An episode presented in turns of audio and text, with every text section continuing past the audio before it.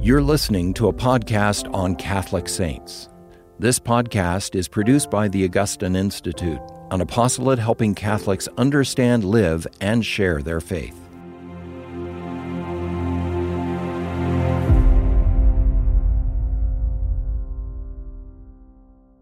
Hello, welcome to Formed Now. My name is Dr. Ben Akers, and I'm the Executive Director of Formed here at the Augustine Institute. Joining me today is my friend and colleague, Dr. Scott Hefelfinger, who is a professor at the Augustine Institute Graduate School of Theology.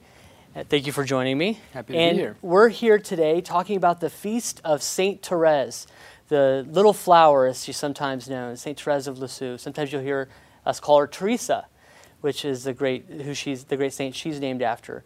She actually dies in September 30th in 1897, but that feast day was already taken by St. Jerome. And so she was bumped to the next day, which is a beautiful way to kick off the month of October with St. Therese. She's a great saint.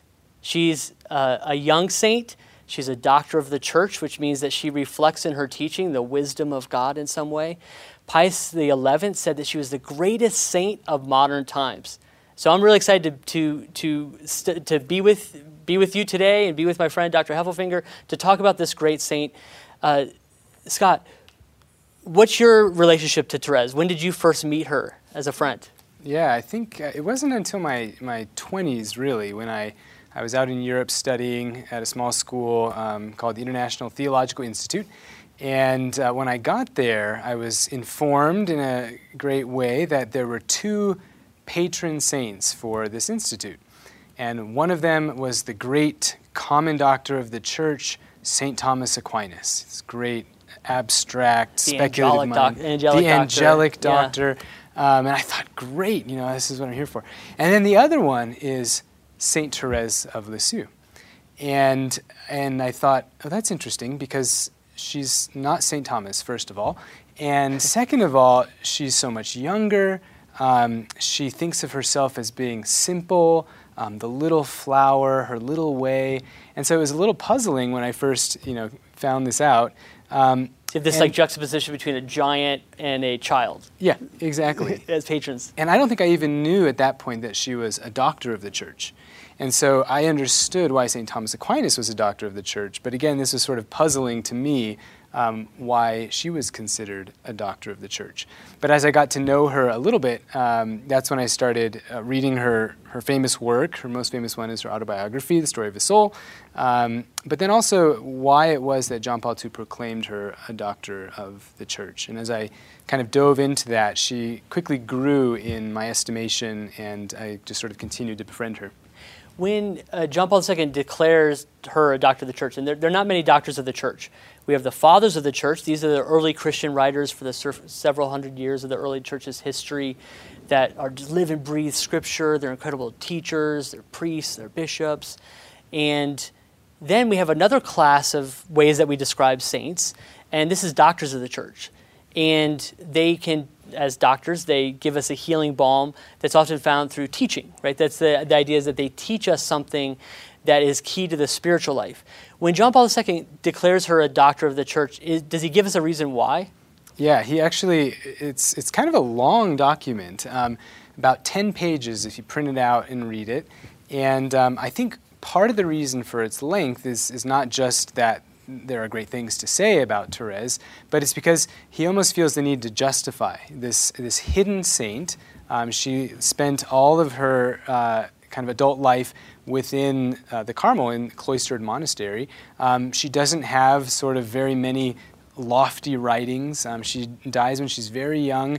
And so there's almost this process of justifying why a doctor of the church. And he gives several reasons why. Um, the kind of core doctrine that he says she lifts up for, up, lifts up for us is called uh, the science of love. And she, in a, in a particularly spiritual and mystical way, is given the gift of insight into the reality of divine love. And so it's her teaching on that, which is accessible, faithful, um, profoundly mystical, um, and inspiring. And these are some of the reasons that he gives for lifting her up as a doctor of the church. So when I hear science, my modern ears go, chemistry, biology? What do we mean by science? So what, when he, he says science, what does he mean by that? Yeah, well, it's sort of like the genetics of. No, I'm just kidding. um, no, what does he mean? So theology is a science. Um, it's not an empirical science like the modern sciences, where it's visible. You test a hypothesis. You know, all of these sorts of things. Um, it's a science in the sense of a coherent body of knowledge that's based on revelation. And so the science that St. Therese opens up for us is a coherent and persuasive and profound analysis and exploration of the reality of divine love as it is in God, but then also and especially as it lives in and through us, what we call charity, a theological virtue. That's, and that's one of the things that we will continue our discussion on today is we want to talk about what are some of the teachings that we can glean from St. Therese, where she's not just a saint for the past, she's the greatest saint of modern times, she's a saint for us today. And so one of the themes that we're going to close with today, if, you're, if you continue watching with us, is we're going to be talking about how this matters to us today. How do we live this out in our own life? Yeah, absolutely. Because love is so important, right? Love it's, is what it's all about. It's central. I mean, one of the great things about her teaching is, um, you know, kind of as a precursor, uh, you know, almost 100 years before Vatican II.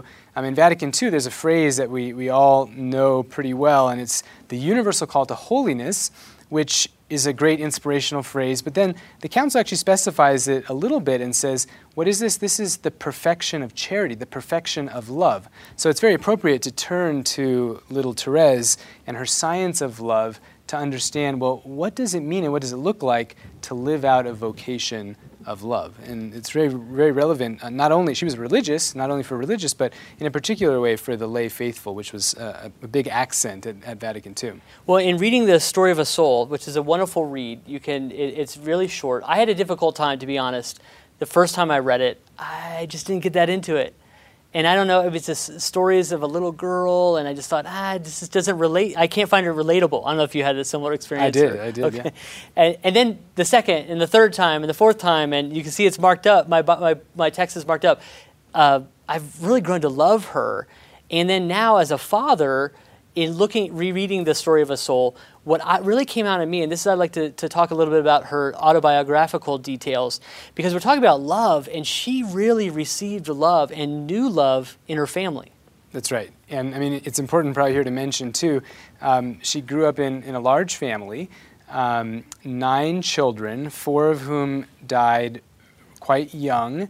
Um, the remaining five all became religious.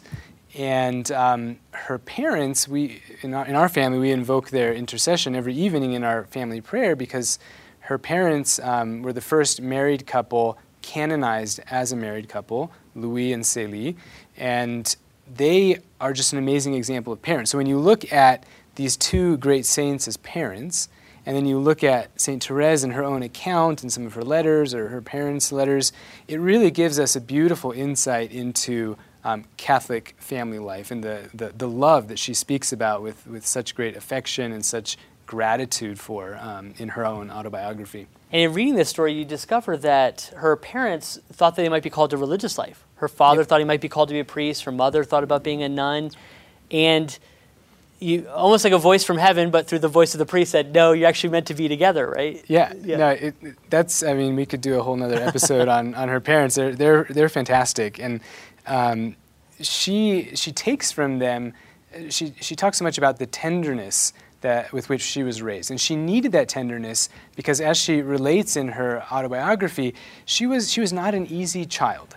Um, and so she opens her biography by, um, in part, relating some of these difficulties that she had. And she didn't have an easy childhood. Her mother died when she was only four, um, and that sent her into kind of emotional turmoil, very understandably. But she was extremely sensitive and um, she gives a beautiful little analysis that's helped me with, with our children, where she talks about she would do these loving things, but she wanted to get noticed. She did them for the sake of recognition, not because of God's recognition, but because very often her sister's recognition or her, her father's recognition. And so you see, in a way, a kind of growth in a child who is, is looking for affection and love and appreciation, but also is uh, trying to find their way to be able to love for God's sake, because that, of course, is what charity is and what charity does. And it's such a lesson for us today in whatever situation we find ourselves, whatever vocation we find ourselves of, how to live out love. That love is essential to any vocation. That's something we'll, we'll, reflect on. That and she gets wonderful examples of it from her parents until her mother dies, and her father uh, taking care of her and loving her, and her sisters to, you know, take a maternal role towards her and forming her and teaching her love and to do the right thing. And then she does the right thing, but not always for the right reason. And then this is part of her growth in love, as all our growths in love, that to do the right thing for the right reason. Yeah. Yeah, one of my one of my favorite things too, just thinking about her autobiography as a whole, she she starts telling the story at the very beginning. She uses a beautiful phrase. She says that she's going to confide the story of my soul, and that's where we get the title of her autobiography. And what is this? She says, um, I'm I'm going to be doing only one thing. I shall sing what I must sing eternally, the mercies of the Lord. So, so here we have this beautiful image of she's all that she's doing is singing about God's mercy. So there's another prominent theme, the, the mercy of God. And after telling a couple of uh, points from her life, she immediately sort of says, you know, this might be confusing because this doesn't sound so much like the story of my life. And she explains, she says, It is my thoughts on the graces God deigned to grant me. And what's so beautiful about how she begins is that her autobiography is not the story of a life as just a series of moments. Um, it's the story of God's work in her soul. It's the story of God's mercy in her own life. It's the story of God's grace acting in and through her to transform her. And that, of course, is real life. That is the heart of life. And so she really centers us on what's important in, in life, and that's God's life within us. That, that struck me too when I was preparing for this and I was rereading. I just opened at the first page, and the fact that the, the story of my soul, the mercy, mercy, mercy is repeated four times on that first page, and then you keep going through that first chapter, and she talks about the mercy and how much mercy she's received. But then you look at her life, and she says, But I've never committed a mortal sin. And one of the saints that she identifies with in this text often is St. Mary Magdalene, who, you know, in some traditions, you would think that she was, you know, the, the seven demons are cast out from her. Some consider her part the adulterous woman from the gospel. So someone who really needs to know the mercy of the Lord. How, does she, what's, how do we explain that juxtaposition where she identifies with one of the greatest sinners, we might say, before they met Christ? But she says that I'm just like this. I have received the mercy of the Lord. Yeah, no, that's an interesting question. I mean, I, I think that, you know, in, in, the gospel, we, we have this line um, the one who's been forgiven much loves much, or sometimes it's rendered in reverse. Um, and so, this connection between forgiveness and love. And I think what, what Therese is keenly aware of is it's true, even though she seems to say that she's never committed a mortal sin, um, that in and of itself is a great mercy, right? To be preserved from that, um, she's not taking credit for that. And so, in a way, the great mercy that forgives Mary Magdalene um, is the same mercy that's active in her own life, not to forgive a grave sin, as, as in the case of Mary Magdalene, um, but to preserve her from that in the first place. And so, whatever grace she has and whatever ability, and I think she would attribute this to her parents as well and her formation, all of that is an incredible gift to kind of send her on this path of purity and holiness and, and the religious life. And one of the images that she uses to, to describe this and reflect on in her reflections on this is to she sees you know there's a rock in the road and any what parent wouldn't move the rock so the child doesn't trip over it and that she sees that the Lord's kind of merciful in her life is that to have removed the rocks so that she has a kind of an easy path. Mm-hmm. But we know it's not an easy path. We know it's uh, it's a difficult path. That she, there's a lot of suffering in her life. So we might think of her as this young girl that maybe didn't have a lot of suffering, but that's the incorrect view.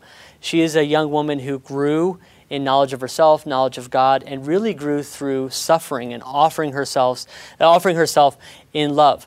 And she does this. One of the ways that she disposes this is we know her as her little way or her, uh, St. Teresa, the little child Jesus. We think of this like childness uh, because she also died young, 24 years old, she dies. But she um, acts like a child. And you think about children. What are children? They're totally dependent on their parents. They know that the parents have planned something for them My kids, like, what are we gonna do today, right? Like we're their party planner, right? And total dependence. They know that the food will be on the table, and thanks be to God, we've been able to put food on the table for our children. And I just love that about this this great trusting and childlike trust that she has. Um, and this is is this related to the the little way that she talks about? Yeah, yeah, definitely is. And um, the little way, I mean, usually when, when we talk about this, what is the little way? It's doing the little things with great love. And she recounts that in, in her own life, and she's very childlike. And so, you know, to go back to the comment that we both made about how the first read was, was not, um, we weren't immediately taken. Uh, and I feel like I hear that type of reaction more commonly from men. And in fact, I've, I've i was talking one time about the little way, and um, someone sort of said to me, well, you know, that, that's not a very masculine concept. And I thought to myself, well, that, that's kind of interesting. And so, in reflecting on that, I think it's easy to forget that although she's a child, and although it's a little way, it's doing little things with great love. That word great is so important because not only is she a child, but she um, later on in her account, um, and this is when she's developing the, the science of love, as she calls it, um, she, she talks about having within her um, these great desires. Um, even early on, she says, I was beginning to run like a giant. Um, my desires are nearly infinite. I desire to be um, the warrior, you know, the apostle. Um, so, although she's a child and although it's a little way, that doesn't mean that somehow she doesn't have great desires. And so, there's, there's a virtue that we talk about for this um, the virtue of magnanimity, striving for great things. And sometimes we can think, well, you know, but we're supposed to be we're supposed to be humble, right? How how can we hold these two together? But when we when we really think about it, um, every Christian is called to strive for something great. In fact, the greatest possible thing, namely, beholding God Himself in heaven. And it's such a great thing that it's impossible to us apart from grace. So we need the virtues of faith, especially hope, and charity, but we're called to strive for great things. And so when we think about her little way, um, it's important to see that yes, it is childlike, and yes, it does have to do with the very little things in life, but we do them with great love, and a love that exceeds our human capacities. We do it with divine love, that love within us in the virtue of charity. And I think this is so beautiful, just to go back to our patron of the Augustine Institute, is, is St. Augustine. And he's known for uh, his famous line, Our hearts are restless until they rest in thee, O Lord. That we're going to find the rest, that we're, all, that we're all made for this relationship with God. We're made by God for a relationship with God. And Augustine comes at it from the restlessness angle. That he's looking for the peace that he's going to find in a relationship with God. But then Therese is getting at the same reality by talking about this greatness of this relationship, this striving, this reaching out as a child reaches out to their father to be picked up. And this idea that uh, this greatness of soul that she has, striving for great things, uh, is is similar to Augustine's kind of restlessness. They have different personalities that come out in the different saints. When you said uh, the greatness and striving to do great deeds and her inspiration that she has, uh, in thinking about this, when, one of the way, places she talks about that in her manuscript is when she talks about the patriotic deeds of France's great heroine, Joan of Arc. Now, Joan of Arc is not canonized at the time that Therese is writing. In 1894, France declared a year of Joan of Arc. She was just, and she was made venerable in 1897. She's not canonized till 1920, after Therese has already died. Therese will be canonized in 1924. But really, Saint Joan of Arc was a great inspiration for Therese and so many so many other girls. My kids like dressing up as the females dress up as Joan of Arc, the boys Saint George, Saint Michael, anything with a sword, right? this is know, this is what the boys and the girls want to dress up as little kids. But she's very inspired by Joan of Arc. And it captures her imagination. And Joan of Arc, if you think of the history of Joan of Arc, she's known for going to battle She's known to go to battle to, to fight against England with, you know, for France, and she's burned at the stake. And she says incredible things, you know, uh, like, I was born for this. These, these things she says. And the echo of St. Joan of Arc to me came out in this particular passage where she talks about the Venerable Joan of Arc. She says, I had a great desire to imitate them, these great deeds, these great deeds of Joan of Arc. And it seemed I felt within me the same burning zeal with which they were animated, the same heavenly inspiration. Then I received a grace. So she says, I want Joan of Arc. I want to do great things. Maybe it's on the battlefield, but maybe not. And this is the great grace she talks about that I've always looked upon as one of the greatest in my life. So, one of the greatest gifts of all the graces she's received. At that age, I wasn't receiving the lights I'm now receiving. I have page 72 on my manuscript. Uh, when I fled with them, I considered that I was born for glory. So, to me, that's an echo of Joan of Arc's great. I was born for this. I was born for glory. I was born for greatness. But when I searched out the means of attaining it, am I supposed to go to the battlefield? Am I supposed to be this great teacher of the faith? Am I supposed to go and be a great uh, evangelist out in, into the unevangelized places of the world, right? Whatever questions that we might ask of ourselves, like, where am I supposed to fit into this story of salvation? God inspired me in the sentiments I have just described. He made me understand my own glory would not be evident to the eyes of mortals, that it would be consist in becoming a great saint. She says, The greatness that I'm called to is to be a great saint, but it's a great saint in the hiddenness of God. So, not to be known on the battlefield and invoked you know, as a great saint in churches. She didn't see that for herself. She saw herself as a little flower, as hidden in the life of Christ. Yeah, and I think what's so what's so insightful to me about that is um, something can be great and hidden at the same time. And you know, there's a certain way that I feel like that's that's very relevant and applicable um, for most of us in a lay vocation. It applies to the religious as well, as we see in, in St. Therese, but um, you know, we're talking about some of the things that go on in our, in our uh, households, right, and uh, with our kids. And th- does anybody in the world really see this? Thankfully, not really. You know? but um, it's yeah. a hidden way, and yet we're, we're trying, as, as you know, many faults as we have, we're trying to do this with a kind of heroic love because we know that's what our children deserve and that's what we want to give them. And so hiddenness and greatness aren't contradictory. And I think that's such a helpful realization. And, and what I think of here is, um, you know, when we look to Christ as our model, um, his, his public ministry is, by definition, not so hidden. It's true that there are moments where he kind of goes off to pray and smaller things that he does, but sort of the nature of what's recounted to us in the Gospels, by and large, is, is, is public, right? So I think of the little way as somehow being very perfectly um, captured in the hidden life of Christ, where we don't know that much, but we know certain things about how he would have loved his parents, his earthly parents,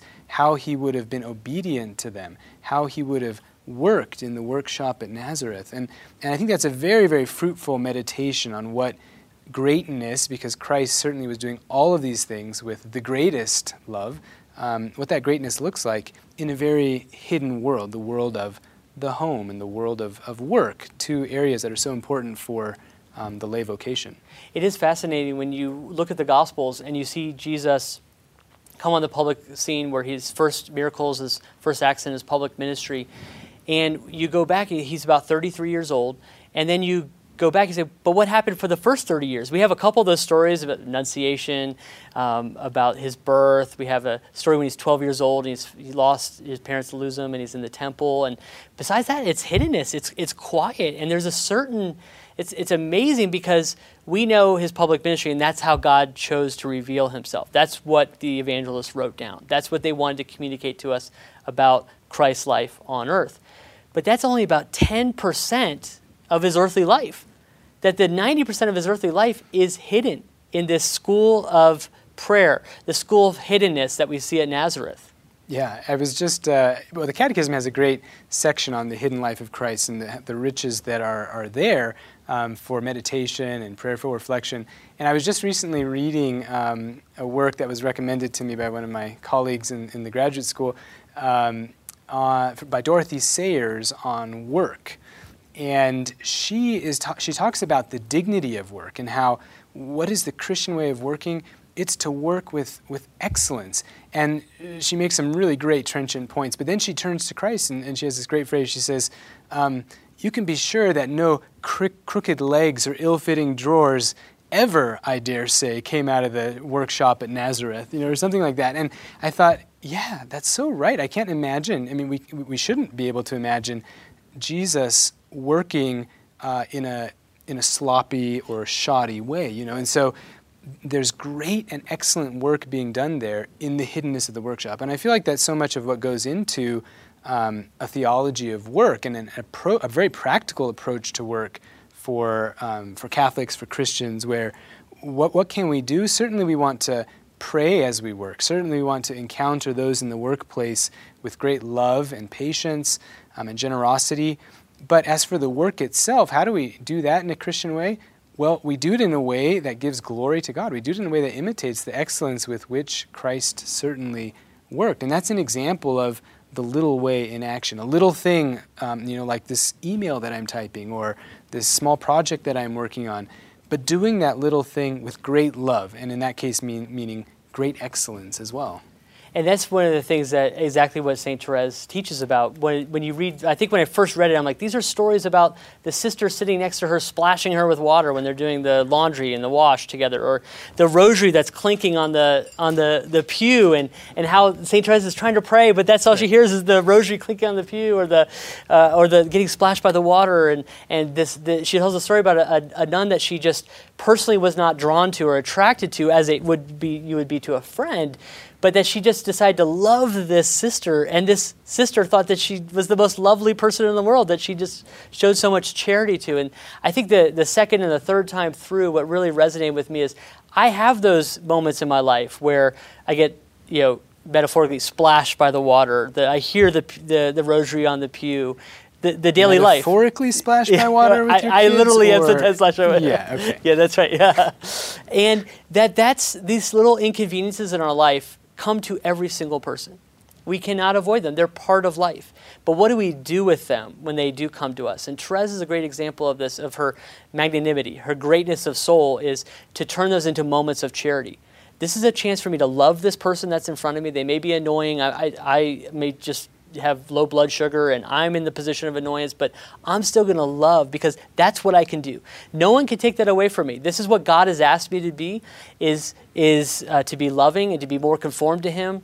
And this is how I grow in charity. And that's one of these beautiful passages that we see in St. Therese where she's trying to figure out what vocation she's called to do. I want to be a great missionary. It's like I can see the vocation of a priest and how beautiful that is. I can see the, the vocation, and she lists vocation after vocation that Paul talks about apostle, evangelist, prophet, teacher. I want to do all these things. And she realizes, I want to be the engine. I want to be the heart of the mission. The only thing that makes an evangelist go, an apologist go, a, a great prophet and teacher go is for love. And she says, I want to be that, that, that the heart of love in, in, the heart of the church. Yeah, and you know, one thing that keeps coming back to me as we are talking about this is um, there's a beautiful way that St. Therese shows us how the saints help us to um, appreciate and go deeper into Scripture. You know, we're talking about uh, the hidden life of Christ, right? And, and in, in St. Therese's idea of spiritual childhood and the little way, it points us to Christ's childhood and the hidden life of Christ. Um, her science of love and this animating force of love and it being the greatest thing, she unpacks that um, based on a retreat and a meditation on Paul's first letter to the Corinthians, chapters 12 and 13, with the famous uh, passages on, on love there. And so the, the, the wisdom of the saints uh, comes from Scripture and sends us back to Scripture to be um, illuminated uh, by the words there in, in combination with what the, the wisdom of the saints and the, doctors that we have in the church. You know, saints are the living examples for us. The, the, the, the words of the gospel come alive in their lives. And that's one of the things that you'll discover as you start to get to know more and more saints, that they are endlessly creative in living out the theological virtues of faith, hope, and charity. We're all called to the same vocation to be like Christ, but to be like Christ in so many different ways, that the, the light refracts in so many beautiful and different ways. And this is the, the, the great call that we, we've all been invited to in our Christian life. And St. Therese is a wonderful example of that. I hope you uh, can get to know her as a friend. She is also known as, she was declared the co patron of France along with St. Joan of Arc in 1944. So I think that the, the Pope noticed this connection between Joan on the battlefield and Therese behind the scenes, uh, behind a grill. When she enters Carmel, she never leaves again. And even though she never left Carmel, she's also the co patroness with St. Francis Xavier of the missions. She had a great love for those who were ser- missionaries who were serving in lands where they had never heard the name of Jesus. She herself wanted to be a missionary, but she was never invited to. Some of her health did, uh, prevented her from doing it. But she knew that she could offer up sacrifices, carry the cross um, for people that were actually on the front lines. And so St. Therese is also the great patroness of missions. So, patroness of France, patroness of missions, and she's a wonderful uh, intercessor and wonderful friend. So, Thank you for joining us today on Formed Now, where we reflected on the life of St. Therese. You'll notice that we often will reflect on the saint of each day, and the reason for that is they're great models for us. They encourage us that the great heroic deeds that they do in life we can translate and put into practice in our own life. Thank you, and God bless. You can watch these interviews in video format by visiting formed.org. Formed is an online Catholic streaming service created by the Augustine Institute and Ignatius Press, with award winning studies and parish programs, inspiring audio content, movies, ebooks, and family friendly kids programming. To support the mission of the Augustine Institute, please visit missioncircle.org.